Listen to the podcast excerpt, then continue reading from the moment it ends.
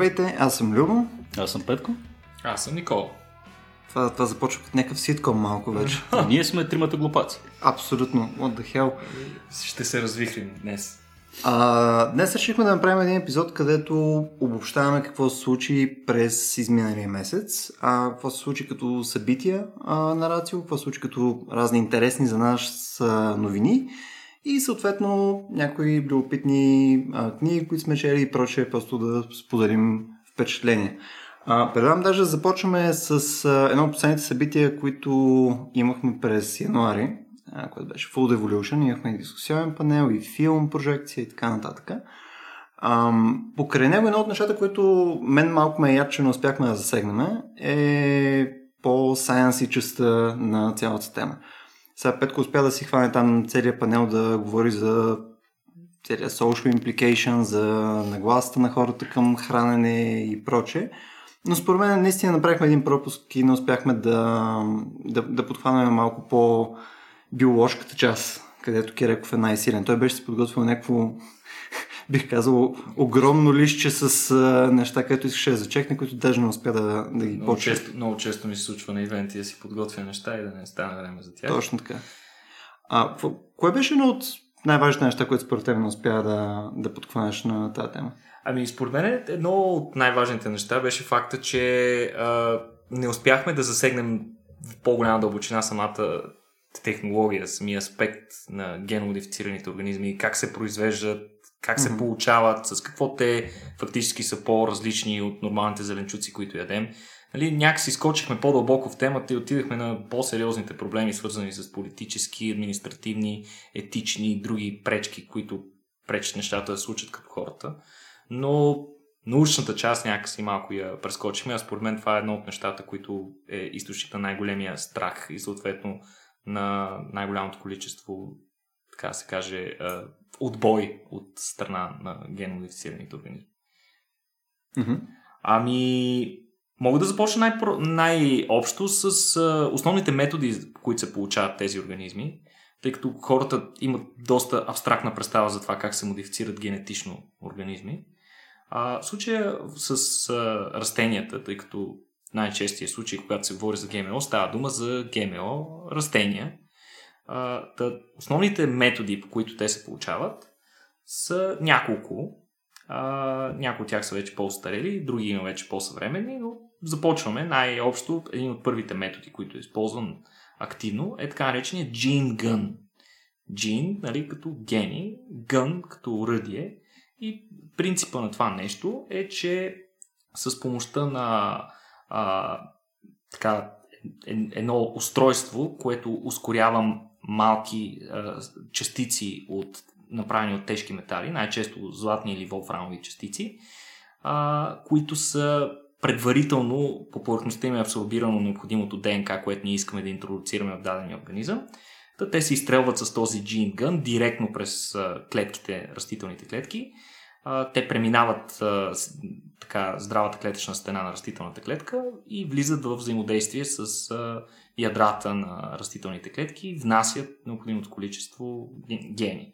Като това нещо е доста а, ефективно за житни организми, за, за, за житни растения и за царевица.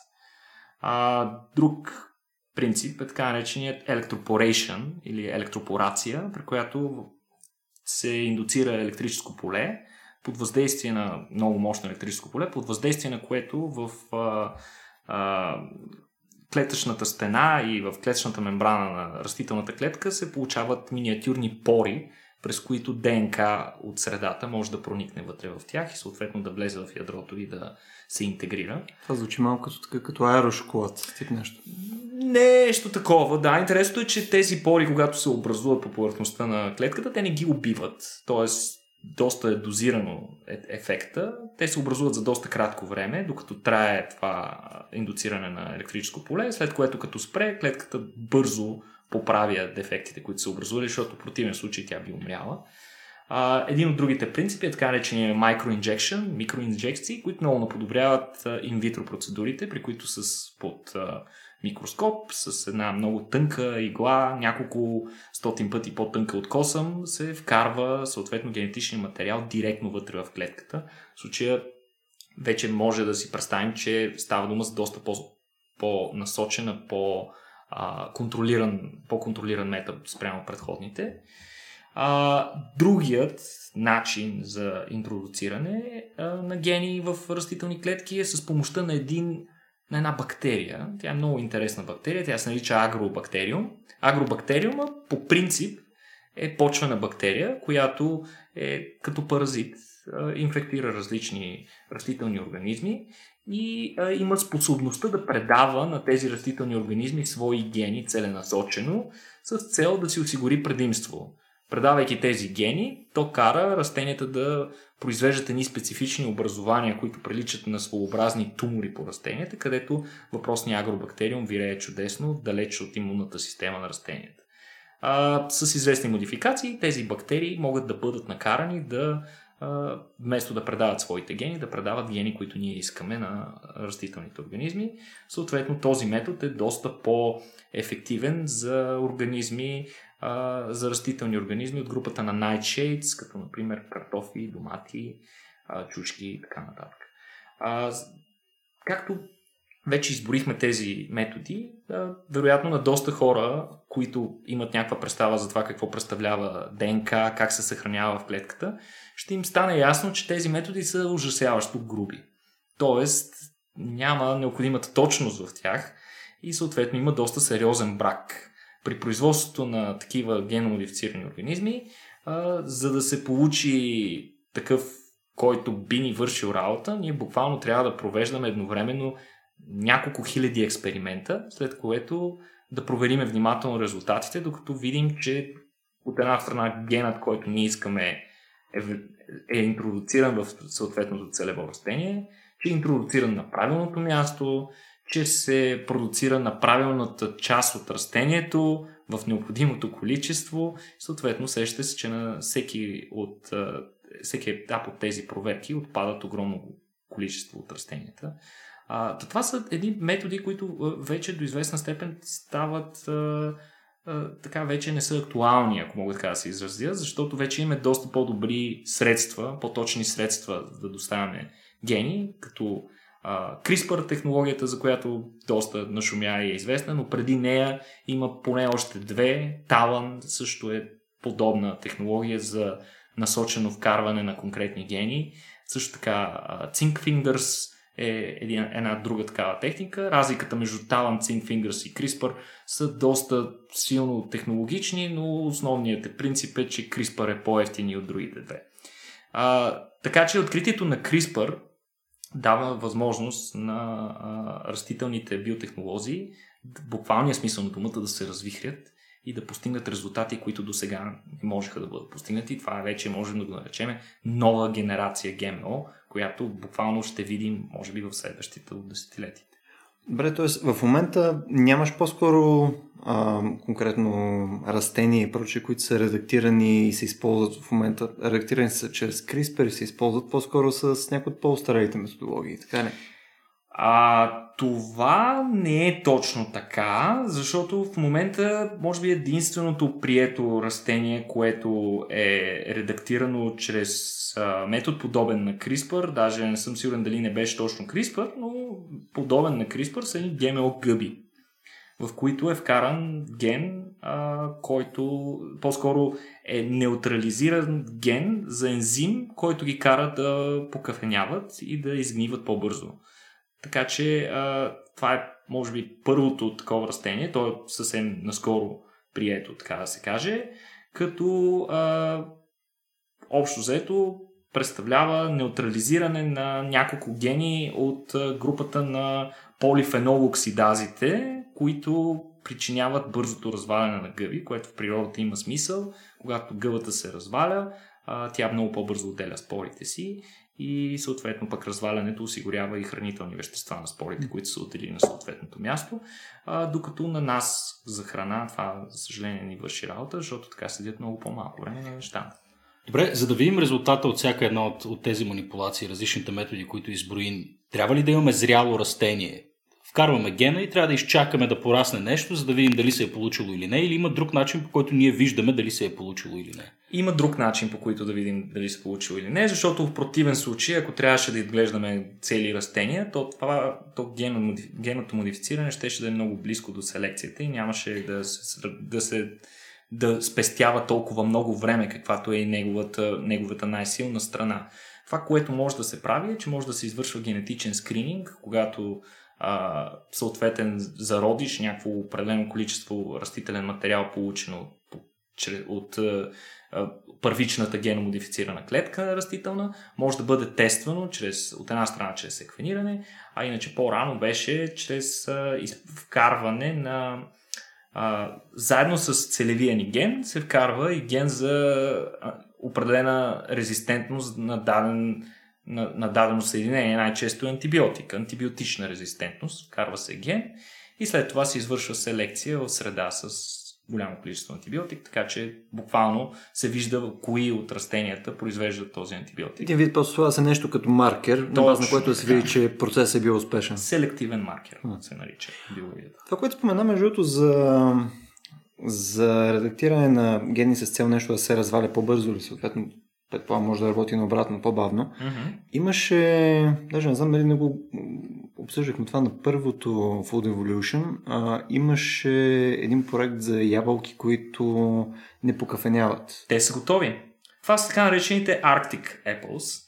Те са също продукт на целево генно редактиране от последно поколение, направено от един много интересен стартъп трябва да кажем, че Arctic Apples представляват ябълки, които при разрязване, след разрязване, много дълго време не покафеняват, което позволява на търговците да си опаковат ябълки предварително нарязани в определен формат, който им е необходим, без от това да страда нито вида на крайния продукт, нито съответно и вкуса му, тъй като при покафеняването се отделят различни вещества и ензими, които действат съответно негативно и на вкуса. Ябълката няма същия вкус, когато е престояла дълго време на, на въздух и е се окислила и съответно голяма част от хранителните и вещества са се видоизменили на повърхността. То, то, тук не е само вече до разне. В смисъл, то подозирам, че ако има просто някаква механична повреда по пренасене, примерно просто са били изпускани и така нататък, като пак причинява някакъв демидж нали, на... Абсолютно. Много характерно е, например, при брането на ябълки, най-малките дефекти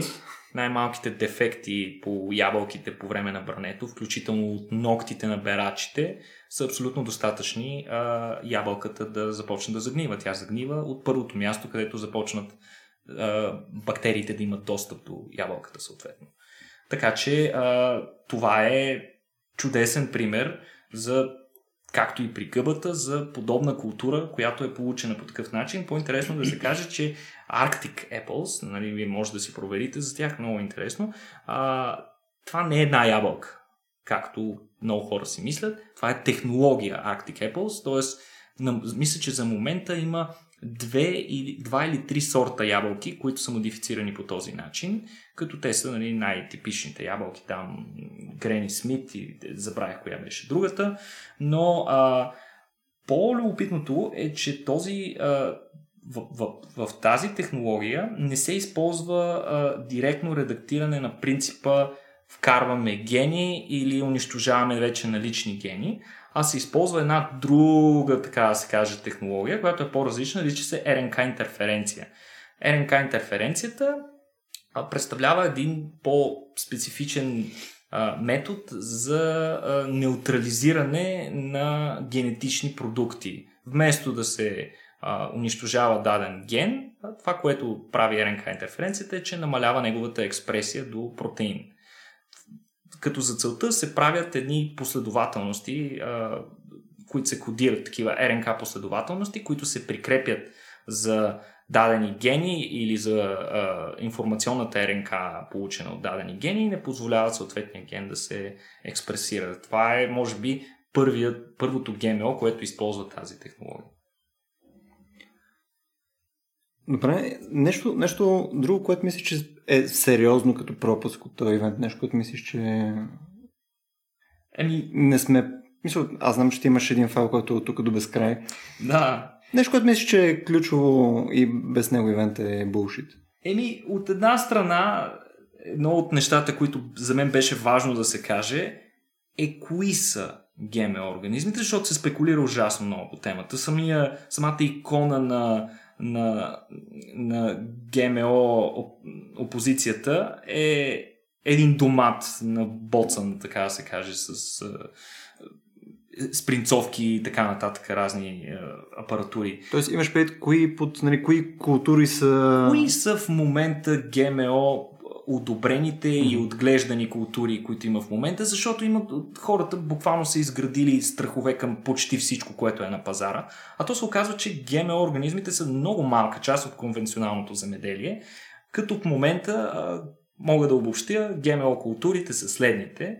Соя, рапица, царевица, памук, захарно цвекло, люцерна, картоф, ябълките, за които споменах, на които още пазар е много малък, тютюн, също доста малко, а, един, една тиква, по-специфична, склош, която се гледа само в щатите, и патладжан, който е с доста лимитирана употреба. Това са. Наистина няма. Няма чушки, няма домати, няма слънчоглед, както се твърди на много места. Всички тези други растения са продукт на конвенционално замеделие и не се използват ГМО организми за тях. А, струва че повечето от тях са този вид култури, които се използват за форажи, за отглеждане на животни или от тях се преработват или се извличат допълнителни материали точно така, най-често от тях се получават а, силно преработени продукти, които после след това се влагат в други такива, не се рядко а, се консумират в а, директен вид, изключая нали, Arctic Apples. Добре, ако, ако кажем в такъв случай, кои са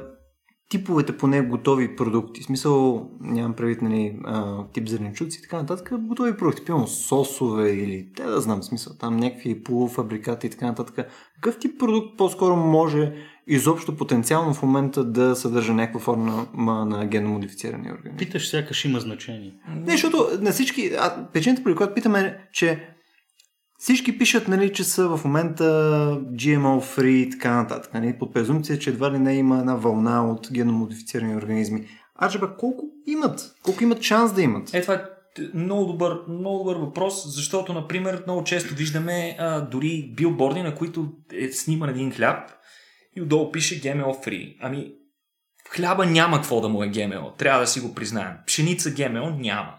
Няма в момента, не се гледа в големи количества, разработва се такава, но няма на пазара и няма на открити терени гледана пшеница.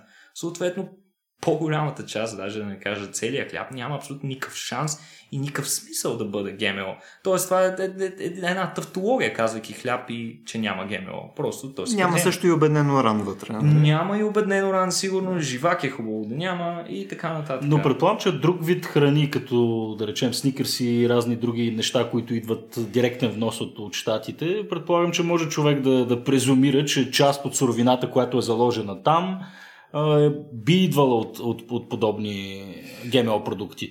И като царевицата оттам се извлича включително и нали, захар и прочие други субстанции, които се използват в последствие за преработка на храни и да се произвежда някакъв крайен продукт.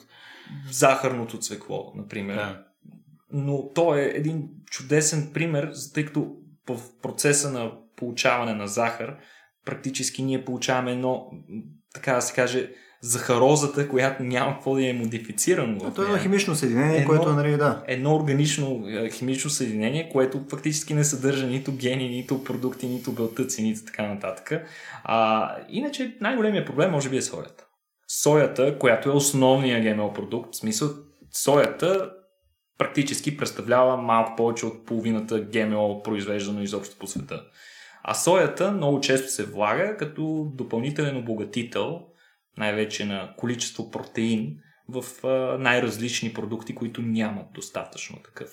Дали под въздействие на тежка преработка някои продукти не успяват да покрият някакви стандарти за количество протеин и на хората им излиза много по-ефтино, за целта просто да влагат допълнително растителен такъв под формата на разни соеви брашна. А, това е, може би, единият от начините, по които това може да попадне в ужасно много продукти, включително дори и в бебешки млека. Трябва да бъдем откровени. Та, накратко, ако ви е шубе от ГМО, там, прочие продукти, соя.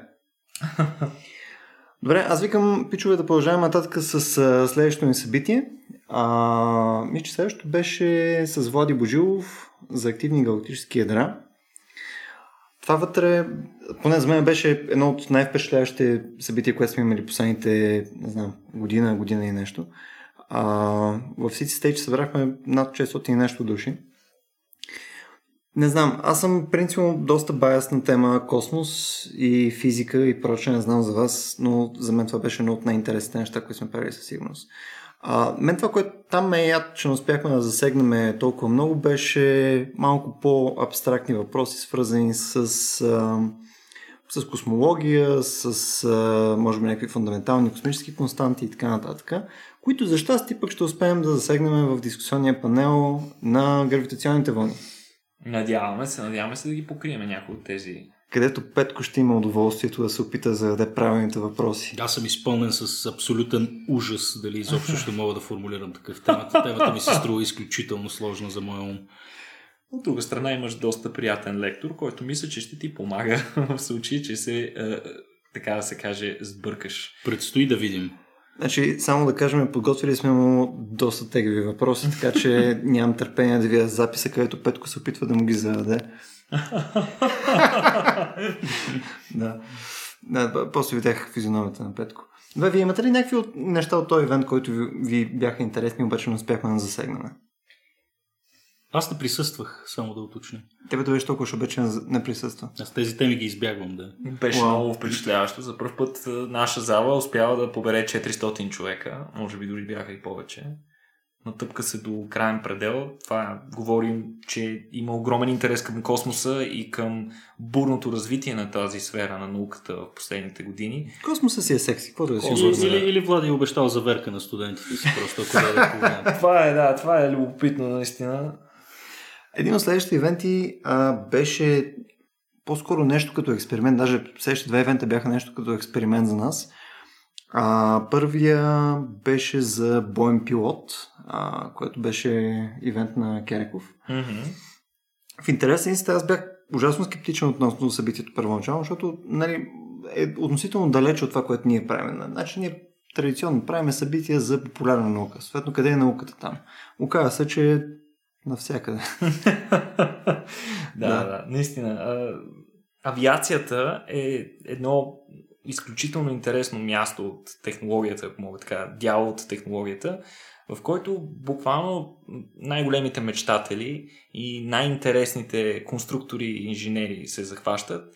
И практически това е една от причините, поради които една от, едни от най-смелите решения биват имплементирани първо тъкмо в авиацията – голяма част от технологиите, които ползваме ежедневно днес, включително такива, които гарантират нашата безопасност, докато шофираме, докато пътуваме с други превозни средства или докато просто си цъкаме на телефоните, са за първо, за първ път разработени именно за бойните самолети, за целта на бойната авиация, която от един момент насетне след своето освояване прави невероятно бурно развитие и в един момент става толкова стратегически важна, че буквално никоя нация, която не е успяла да развие на време добра авиация, не е успявала да се справи добре при когато бойните действия са необходими. Добър пример са, разбира се, Франция и Италия, които са доста, доста по, под възможностите си да. в войните, в които авиацията влиза в активно действие, Първата и Втората световна. А и авиацията, според мен, е така един много хубав ентри дръг към света на инженерните науки и, науката по принцип. Мисля, поне на мен това ми беше така детското хоби и отвори вратите към много други неща. Сега при мен посоката беше в областта на историята и защо хората влизат в конфликти и прочее. Но съм сигурен, че много, че, че, че го има и другия коловоз, при който хората всъщност приключват и в космоса. Знаем, 60-те години почти всички космонавти са били преди това бойни пилоти. Ами интересно дали се е променило между другото. Променило се, сега има много инженерен състав и, и, много и лекари, и учен и много състав. Научен, да, да, много научен състав. Това започва още от първи експеримент на щатите, когато изпращат учителка в космоса. Да. Но и не знам дали видяхте на самото събитие, за първ път аз видях повече от едно дете. Имаше, имаше немалко деца. Сега бяха под 5 със сигурност, но, но въпреки това повече от средното, което имаме на, на наше събитие. Това е доста притеснително, да. Така че... Uh, се погрижим. Да, темата, темата е много привлекателна за млади хора. Другото нещо, което беше така особено интересно, беше, че Ох, забравих му името сега, как се казваше пилота. За срам и ужас. Да, че Стоян, Стоян, Стоян дойде с Петков, цяла майор компания. Стоян Петков. Да, майор Стоян Петков дойде с цялата си компания от Граф Игнатиево. Една камара пилоти се изсипаха и беше много интересно наистина да разговаряме с него. Да, длъжни сме да отбележим, че в армията а, буквално най-най-добрите им се дава възможност да станат бойни пилоти, като те имат не само физическа и чисто тактическа и така нататък по познание на самолетна подготовка, но те са изключително добри в анализа на ситуация, на данни и така нататък. Това са буквално най-елитните военни части, които се намират в абсолютно всяка армия, тъй като броят на бойните самолети винаги е много по-малък от всякакъв друг тип машини или съответно полеви единици. Затова там не можем да си позволим да сложим някой, на когото да нямаме доверие. Те се развиват в, във всички направления, буквално, като Стоян е добър пример за това. Той е абсолютен златен медалист от СМГ и така нататък. Така се каже, златното момче. Да.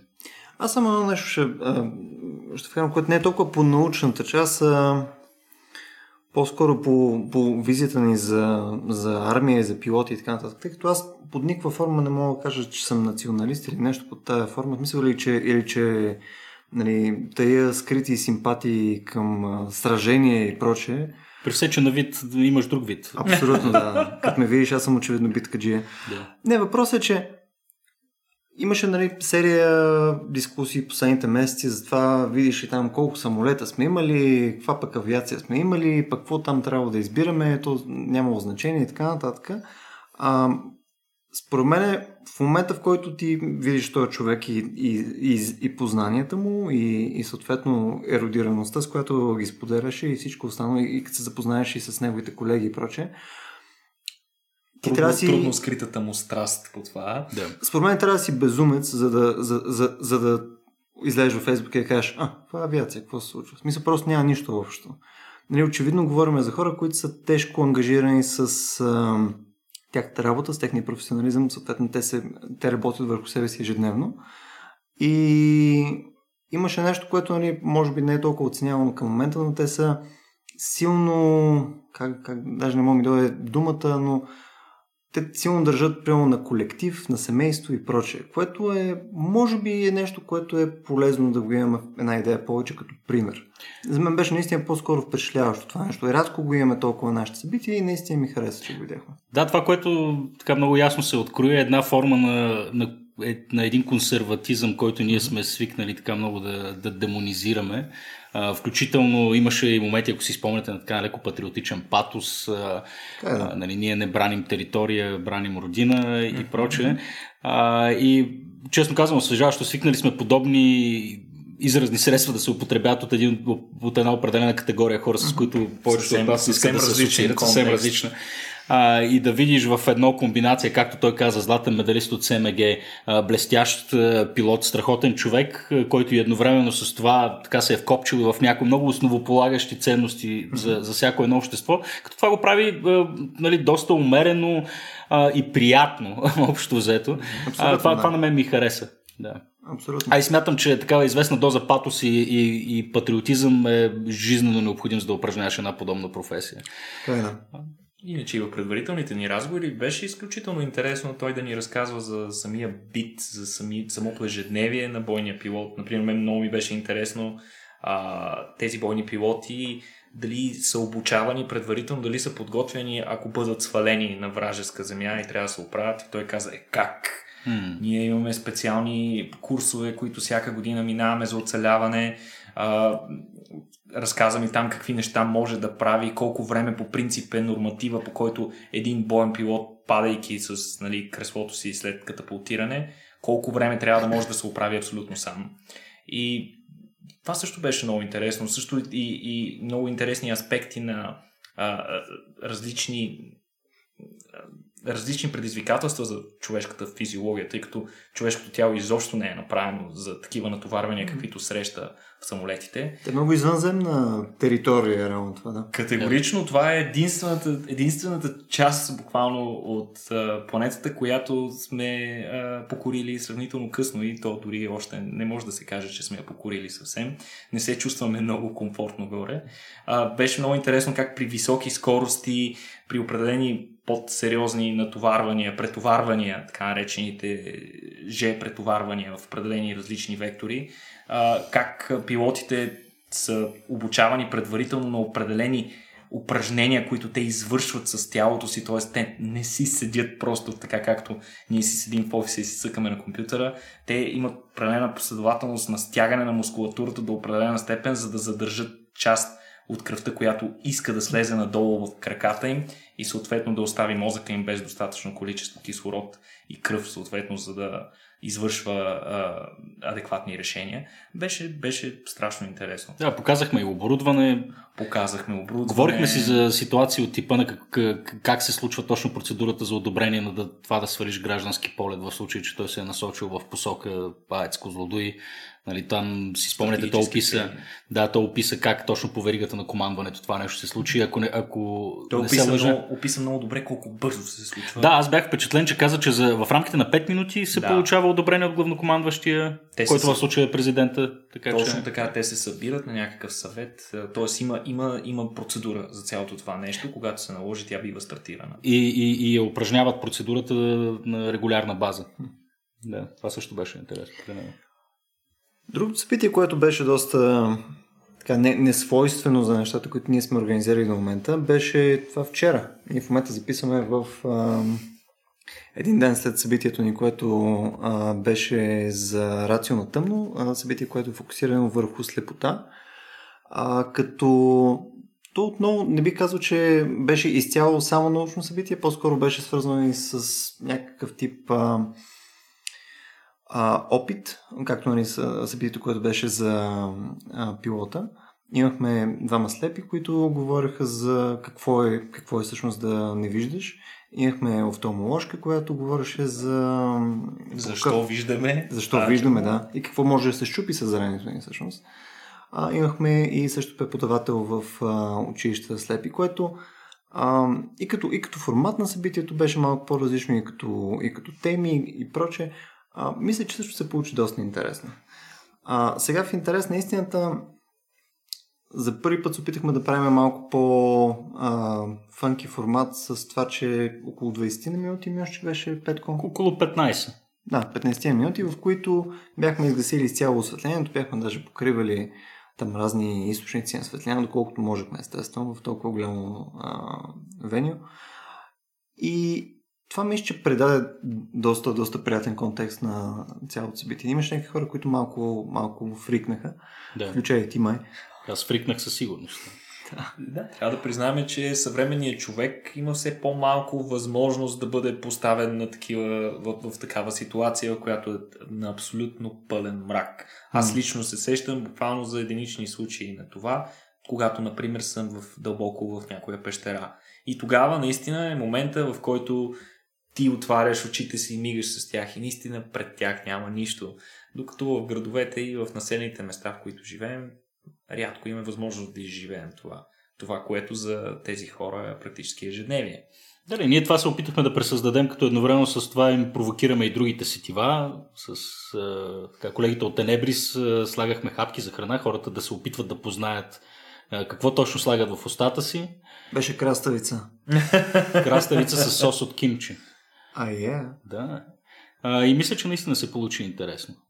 Това, което ам, малко ме е яд, примерно, че не успяхме да засегнем на някои по-такива нишови въпроси, чисто от офталмологична гледна точка в а, дискусионния панел. Примерно едно от нещата, които ми беше любопитно е в момента, в който няма никакъв източник на светлина, защо по дяволите все пак виждаме някакви неща? Нали, ам, мозъка ли ни интерпретира липсата на информация, опитва да си увеличава чувствителността до момента, в който ам, почва да вижда неща, които не са там, или е някакъв друг процес? Келиков, ти имаш ли да? Ами, доста добре го описа. Не знам дали си си го мислил или си чел по темата, но идеята вероятно е точно такава. Поне повечето а, изследователи на зрението твърдят точно това. То по принцип е характерно за абсолютно всички сетива.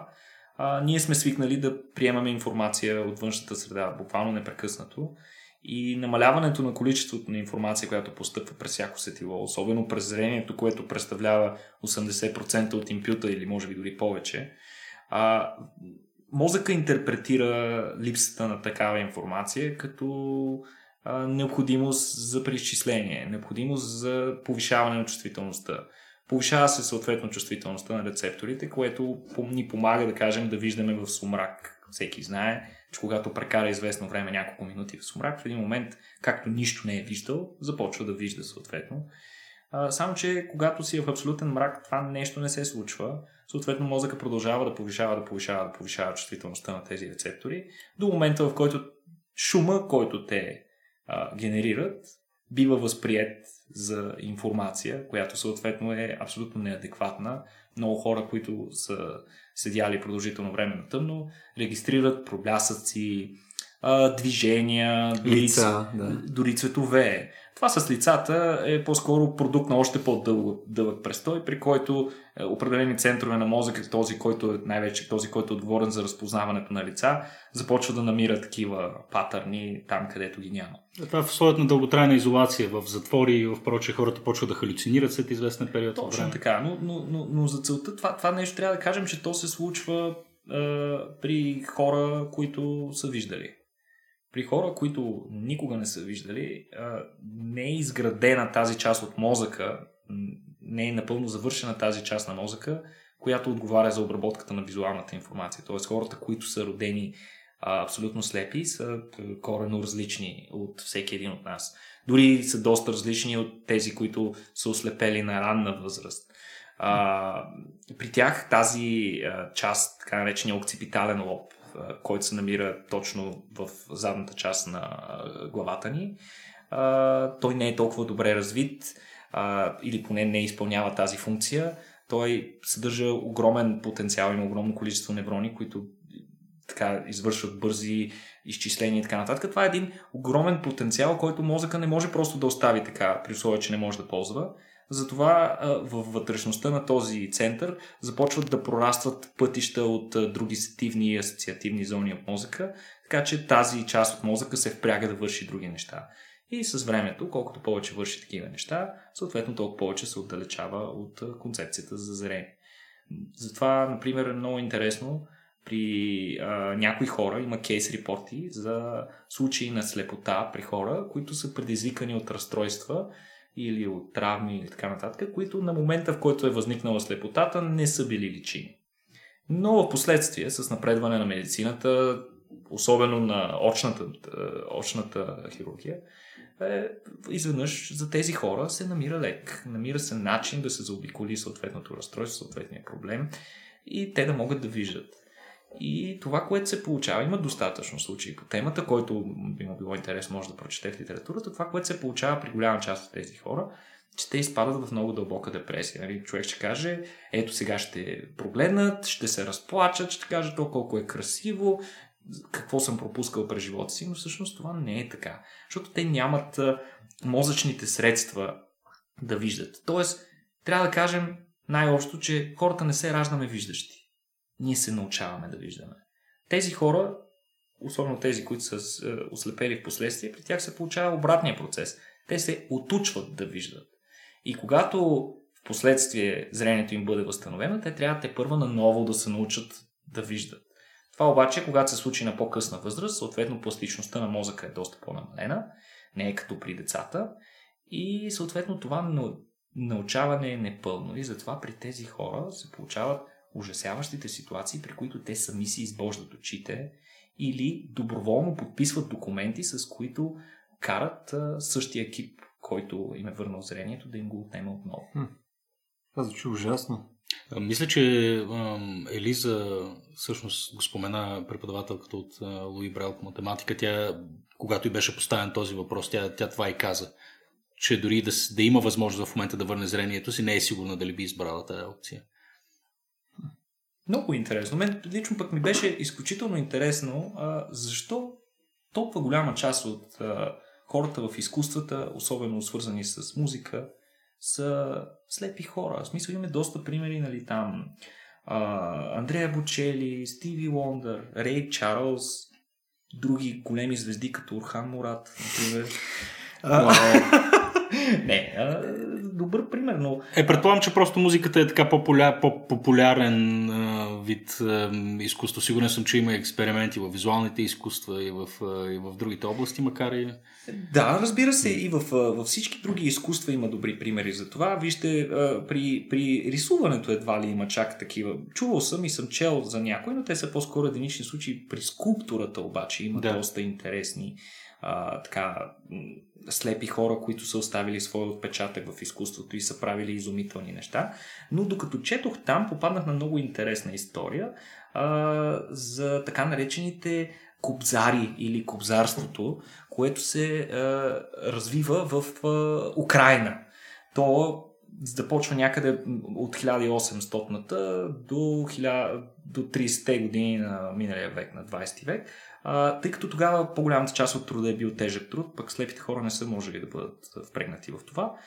Хората реално са се грижили за тях, като са ги впрягали в друг тип дейност, като например развитие в сферата на музиката.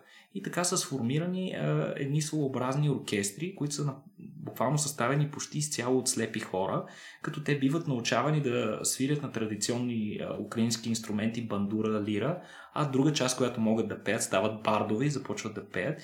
И тези а, а, формирования а, стават легендарни в Украина. Те буквално изнасят спектакли навсякъде, по улици, на, на, в различни градове. Те стават легендарни и кобзарите стават буквално едно движение от хиляди слепи хора в цяла Украина, които изпълняват различни народни песни, а, буквално са разпространители на митове и така нататък. По-интересното при тях обаче е, че с а, песните си те много често са били изразители на политически идеи, усмиването на такива политически идеи. Затова не веднъж са ставали а, цел на преследвания, като разбира се в края на 30-те години на миналия век Сталин им разказва играта, като буквално почти всички кобзари са категорично и изчерпателно смазани и избити. Аз не знам как винаги успяваме да завършваме някаква така ниска нотка. Нека само преди а, да приключваме да споделим с някои думи някои от интересните книги, които сме чели прямо в рамките на месеца. Петко, ако искаш, ти можеш да си кажеш, ако имаш нещо, което ти е направило впечатление. И сега книгата, за която искам да говоря, всъщност не съм я чел. Прочетах кратък синопсис. Авторът, предполагам, е известен на някои, на някои от слушателите, тъй като той така стана популярен с една книга, Catching Fire се казва, в която всъщност говори за това как това, че ние сме така освоили огъня много по-рано, отколкото, отколкото се е мислело преди. И това опосредства така много еволюционни скокове в различни, в, в различни посоки, от това как ние храносмиламе, до това колко пространство се освобождава за развитието на мозъка, до това, че се удължава включително и, и така светлата част от деня време, в което ние сме сядали от около огъня и сме разговаряли помежду си и знаем всъщност това колко е важно за, така, за еволюцията на езика и за, и за нашата култура по принцип. Та, същия този а, автор, името му само да го проверя набързо, Ричард Рангам, а, Същия този автор сега издаде нова книга, която се, която се казва The Goodness Paradox и всъщност интересната теза, която изказва там е ам, се състои в основата си в това, че а, хората, освен че сме продукт на, на, на, на сътрудничеството, а, нали, на този, тази естествена форма на алтруизъм и реципрочност, а, също така сме се и, а, как да се каже, самоопитомили. Всъщност той като един добър ученик на Джейн Гудал разглежда феномена на насилието така между отделни групи така примитивни общества. Знаем при шимпанзетата Гудал какво установява за нашите далечни братовчеди и за това какво казва за, за човешката природа. Та в различни антропологични изследвания така се откриват немалко доказателства, че а, освен, че и съществува междугрупово насилие между така, в ранните човешки общества и в по-късните, както си говорихме с Никола, то това се проявява и до днес в известна степен, а, се е случвало, че освен междугрупово, е имало и нередки случаи, в които група мъже са се така събирали съвсем целенасочено да така правят засада или както ние по-български го, го наричаме да правят мечка и целенасочено да, отстран, да отстраняват и да убиват най-агресивните членове на собствената си група. Това е някаква така рудиментална полиция. Да, така както примерно когато сме култивирали различни, така опитомявали различни видове лисици, да речем за техните кожи сме убивали най-агресивните, така хората са правили същото към собствения си вид в рамките на собствената си група. И това на мен ми се стори наистина интересно, тъй като показва всъщност къде, какви, са, какви са нашите корени казва нещо много фундаментално за човешката природа. И това в известен степен се случва и до днес.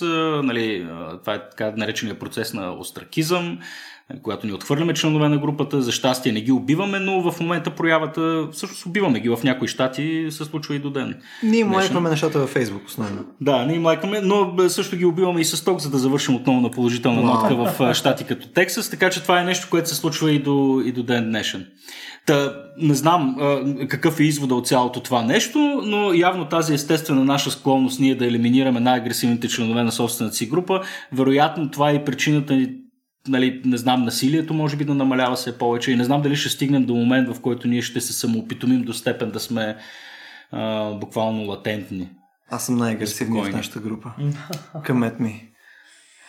Киреков, ти какво мога да кажеш? Нещо интересно, което си чел последните няколко седмици? Еми, аз книги рядко ми остават време да чета. По-скоро прочитам по някой друг научно-фантастичен роман. Голям фен съм, между другото, на Джо Халдеман и в момента съм се заел активно с препрочитане на абсолютно всичката му, всичките му книги и разкази. Доста интересни а, мисли има този автор в а, сферата на първия контакт с извънземни, как би протекал той.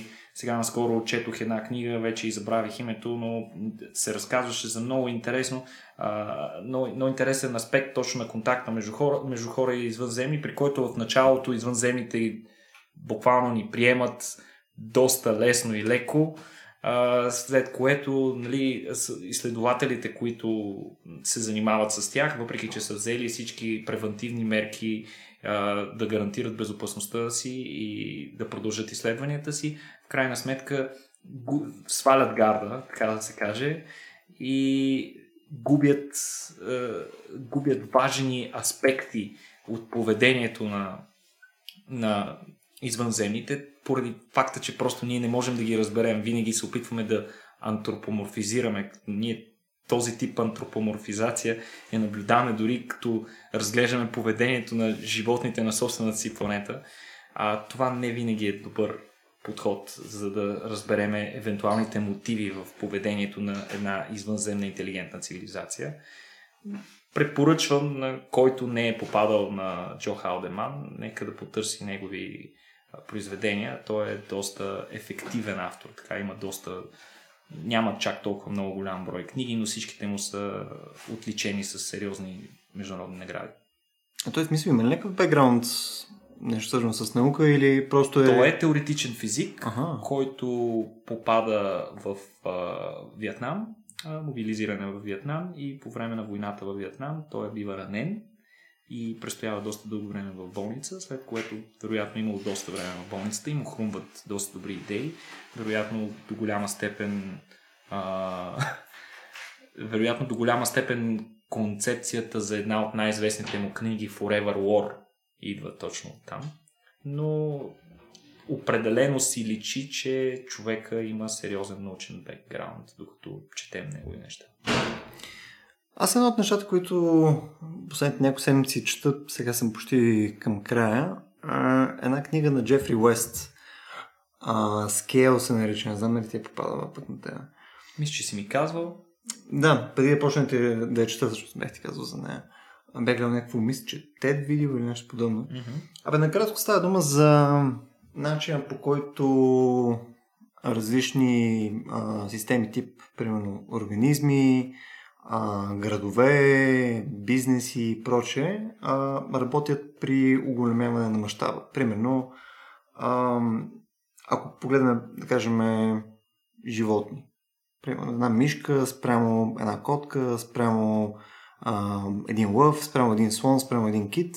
Реално, ако гледаш количеството енергия, което им е необходимо за да живеят, просто имаш някакъв economy of scale, който се случва. Съответно също имаш някакво нелинейно, а, някаква нелинейна промяна в а, количеството време, което могат да живеят, обаче е относително предсказуема на база на техния размер. Което беше много любопитно, защото сходни наблюдения пък могат да се направят също и покрай градове и така нататък. Едно от нещата, които а, примерно е, мисля, че още в самото начало даже го, го казваше, е, че виждаме, че в едно малко градче живота просто изглежда по-бавен. И колкото по-голям е града, толкова повече изглежда, че той е по-бизи. Случват се, хората ходят по-бързо, а, правят се повече патенти на глава от населението, има повече бизнеси, съответно а, хората са с по-висока доходност и така нататък. Тоест, очевидно, има някакви девиации нали, от нормата, но е като се окрупнят а, по размер градовете, е относително predictable нали, а, точно колко, колко километра кабели има в а, един град, нали, колко канализация, колко така нататък. И съответно, това скейва, скейва също нелинейно. А, нали, примерно, за да имаш от 1 милион на 2 милиона души в един град, не ти трябва право пропорционално количество инфраструктура, ти трябва по-малко. Също време ти скева супер линейно а, количеството доходи, които тия хора биха получавали. Примерно, ако сравниш, да кажем, по-малък град като не знам, Кьон спрямо Берлин, съответно Берлин количеството нали, доходи и проче по тази логика трябва да е по-високо, което е доста интересно. Аз сега като един тежък скептик нали, веднага отидох в My World in Data и серия други места и съответно си намерих веднага примери за изключения. А, но по-интересният аргумент на, на, на човека в книгата, той нали, не казва, ето го правилото, това работи по този начин. А той каза следното. А, тук има нещо. Нали, тук виждаме, че при серия различни системи има нещо, което да се каже на тема скелване, обем спрямо хикс, спрямо някакви характеристики, а реално няма наука, която в момента го обяснява под някаква форма или изобщо изучава. Съответно, може би, може би има добър аргумент за някакъв бранш на математиката, което да говори специално за scaling laws. Което на мен беше доста интересно. Да, да, да, това е изключително интересно. Още повече, че при, а, в природата и особено при свръх големите организми, а, трябва да кажем, че има и нещо като крайен лимит на големина, в която могат да си позволят да стават, в която вече този скейлинг това предимство на по-големия организъм вече намалява за сметка на огромните изисквания, които има за поддържане на целостта на неговата структура и поправка на сложните му органи, тъкани и така нататък. И е много любопитно как някои животни успяват с доста, доста гениални адаптации да се справят или леко да преминат тази бариера, като например синия кит, който в момента е най-голямото животно живяло някога на планетата ни. Ние делим тази планета с наистина най-голямото животно живяло някога. Забравете за динозаври и така нататък. Синя кит превъзхожда всички тях по размер и тежест. Той е направо животно. Той е направо животно, да, да, точно така. И той, примерно, трябва да разреши много сложни проблеми с а, свързани с интензитета на храненето си, с а, ловната си стратегия, с източниците си на храна. И а, той буквално това е абсолютния лимит на размера, който може да достигне. Просто за, за, да, за да стане по-голям, трябва да настъпи някакъв невероятен скок а, в а, неговото устройство, както и в а, средата, която обитава, съответно по някакъв начин той трябва да може да си набавя по-лесно, по-голямо количество и по-калорийна храна. Но на този етап, при сегашните условия на океана, това е максимум. Добре, момчета, аз бих, а, бих казал да малко да посъкратиме до към края направо, а, да минем примерно по една от новините, които са ни били интересни последните отново няколко седмици през февруари. Първо нещо, което най-много ви е направило впечатление. Сега, примерно за мен това беше, то беше точно преди няколко дни даже, а, тази сонда, която беше Хаябуса. Хаябуса 2. Да, Хаябуса 2. Е, където отиваше там на един астероид, който казваше Рюго, ако не се. Рю... Рюгу. Да. Еми, няма да почна да говоря скоро японски, но... Мисъл, имаше сонда, която отиде на N на брой километра далече от Земята, отиде, почти се преземи на, тази, на, на, на този астероид, съответно го застреля, хвана част от осколките като семпъл и си отиде. Мисля, колко яко е това. Значи, мисля, че това от гледна точка на новини за наука в последните няколко месеца, това на мен ми печели BDS фактора. Абсолютно. Доста неща се случиха този месец в космоса. Видяхме смъртта на един от марсоходите на НАСА, ОПИ и Opportunity, които с такава надежда всички очаквахме, че ще успее да се възстанови след една от рекордните, рекордно тежките пясъчни бури, които връхлетя червената планета. За съжаление обаче всички опити за връзка с апарата се оказаха безполезни и дори НАСА се наложи да се предаде. А, също така видяхме а, първият а, така малко по-успешен старт на Virgin Galactic, в който те вече имаха поне един пътник, който да не е пилот. Така че очакваме и от Virgin Galactic много в следващата една година. А, също така, малко след а, историята, която Любо спомена за Хаябуса 2, видяхме и първата частно финансирана мисия към Луната, което е изключително впечатляващо. Това е, може би, бъдещето на частното, частната инициатива в космоса, в Space Exploration. Та това беше израелската мисия Берешит, която си постави за цел да кацне на Луната. Буквално тези дни мисля, че те имат и марсоход.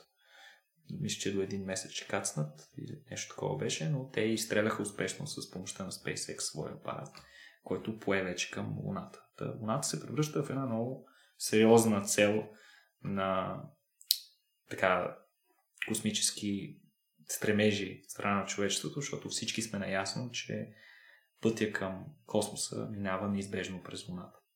Да, имам чувство, че ние вече всеки подкаст почваме да бучим за Луната. Луната, Луната. Луната! Е, само едно нещо ще мъкна а, последно, тъй като сега а, в края на месеца ние пък имаме една колаборация с Европейската космическа агенция, а, които имат едно събитие свързано с а, така наречено космическо време. Не съм сигурен, че на български е така. Space Weather. Тоест, начин по който нашата звезда влияе на Слънчевата система и съответно как влияе на нас. Нали? Чисто като технологии, като риск свързан с... А, всичко, което ползваме в момента е някаква форма на електроника. И съответно тази електроника е силно а, зависима от това магнитното ни поле да работи и да възпира разните щения на Слънцето. А, така че това е едно от а, по-интересните неща, които а, се случват за нас като организация за следващите няколко месеци. Така че очаквайте доста, доста интересна информация в следващите няколко седмици като, а, като фидбек от Европейската космическа агенция. Имат, мисля, че над 6 различни лектора, които са по темите, така че нямаме търпение там да видим какво и те ще кажат. Ще се опитаме даже да запишеме част от а, техните лекции или евентуално отделно интервюта които мисля, че могат да ни споделят доста яки неща. Супер, супер. Даже за да завършиме темата, можем да кажем, че в духа на космическия уедър, за който спомена Любо, НАСА този месец стартира първите масови метеорологични прогнози за климата на Марс. Вече се готвиме за там, трябва да сме ясно какъв ще бъде like Та, а, вече може съвсем спокойно всеки гражданин а, с достъп до интернет да провери какво, какви са условията в определени части на червената планета, за да си мисли евентуално за по-добри парцели и така нататък. Усеща се като минус гаднове. Точно така. В повечето случаи е така, но това може би няма да е за много дълго. Има, няма няколко хиляди години. Какво ще го тереформираш ли? Как не за много дълго? За какво, какво планираш? Е, имаме големи планове за, за Марс. В интерес на истината, едно от нещата, които на мене лично ми щупи главата е, тъй като всичките тия събития на Европейската космическа агенция се случват на място, където могат да се наблюдават северни сияния, което е в северната част на Норвегия, в Тремсио. Едно от нещата, които защото аз нито съм скиор, нито хода толкова много по екстремни места, планини и прочее. Просто количеството дрехи, което трябва да подготвиш е пократително. В смисъл, Хора, какво подявали те термобело? Сериозно, смисъл. Това е несериозно. Е, Любо, трябва да, да актуализираш познанията си. Сега, винаги може да се случи, не веднъж се е случвало в историята на планетата ни така наречения cold snap, как, което практически представлява рязка промяна на климата на планетата, при която средната температура може да падне с понад 10-15 градуса, ще трябва да си готов за тези неща. Хубавото е, че технологията работи не само в нещата, които си работиш ти по цял ден, но дори доста активно се развива и в сферата на а, облекло, текстил, дрехи, технически тъкани и така нататък. Та, сегашните а, авантюристи могат да се възползват от неща, които тези в близкото минало въобще са можели само да си мечтаят. Тогава най-топлите дрехи а, като коефициент между тежест и топлоизолация са били животинските кожи. Сега вече не е така, отдавна не е така. Термобелето е един чудесен начин за един долен слой, който ти осигурява допълнителна термоизолация и генерира топлина, като едновременно с това осигурява и дишаемост на тъканта, за да може да обменя въздух, да не се запарява тялото ти близо до кожата. Исках да знам всичко за термобелето от Никола Кереков. Добре, благодаря ви отново, че ни слушахте. Бяхме аз, Любо, Петко и Никола. А ще се опитваме всеки месец да правим по едно обобщение на темите, които сме насягали през, през изминали месец на нашите събития и съответно неща, които са ни направили впечатление. Отново, за пореден път, а, опитваме се да ставаме все по-добри, така че извиняваме се, ако звучиме малко смотани, работим по въпроса. И така, благодаря ви.